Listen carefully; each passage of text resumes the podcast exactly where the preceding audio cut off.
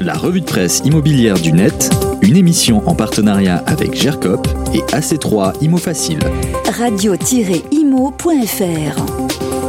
Bonjour à tous. Dans la revue de presse de cette semaine, le logement peut être le plus grand échec du quinquennat.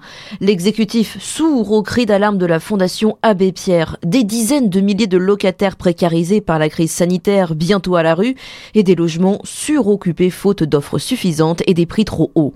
On commence avec le gouvernement qui ne prolonge pas la trêve hivernale après le 31 mai.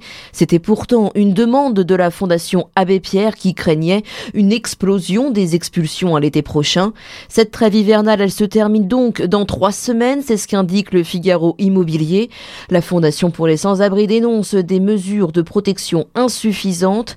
Faute de pouvoir empêcher les expulsions, elle réclame maintenant un assouplissement des conditions d'obtention des aides du Fonds de solidarité logement. La fin de cette trêve hivernale, ça concerne en 2021 près de 30 000 locataires selon le journal Capital. Côté bailleur, les besoins d'indemnisation s'élève à 80 millions d'euros. C'est du moins le chiffre avancé par le député La République En Marche Nicolas Demoulin.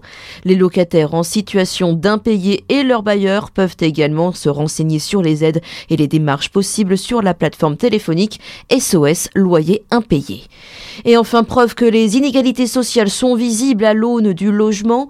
Dans Challenge, on lit qu'en France, 5 millions de personnes vivent à 2 ou plus dans un logement où le nombre de pièces est insuffisant au regard de la taille de leur ménage. Ce sont les chiffres de l'INSEE. C'est l'Île-de-France, la région la plus touchée par le phénomène. Paris écope du titre de département métropolitain où le taux de logement suroccupé est le plus élevé à 32,3%. Juste devant, la Seine-Saint-Denis, 26,5% et les Hauts-de-Seine, 22,2%. Voilà pour les infos, je vous dis à la semaine prochaine. La revue de presse immobilière du Net, une émission en partenariat avec GERCOP et AC3 IMO Facile. radio-imo.fr.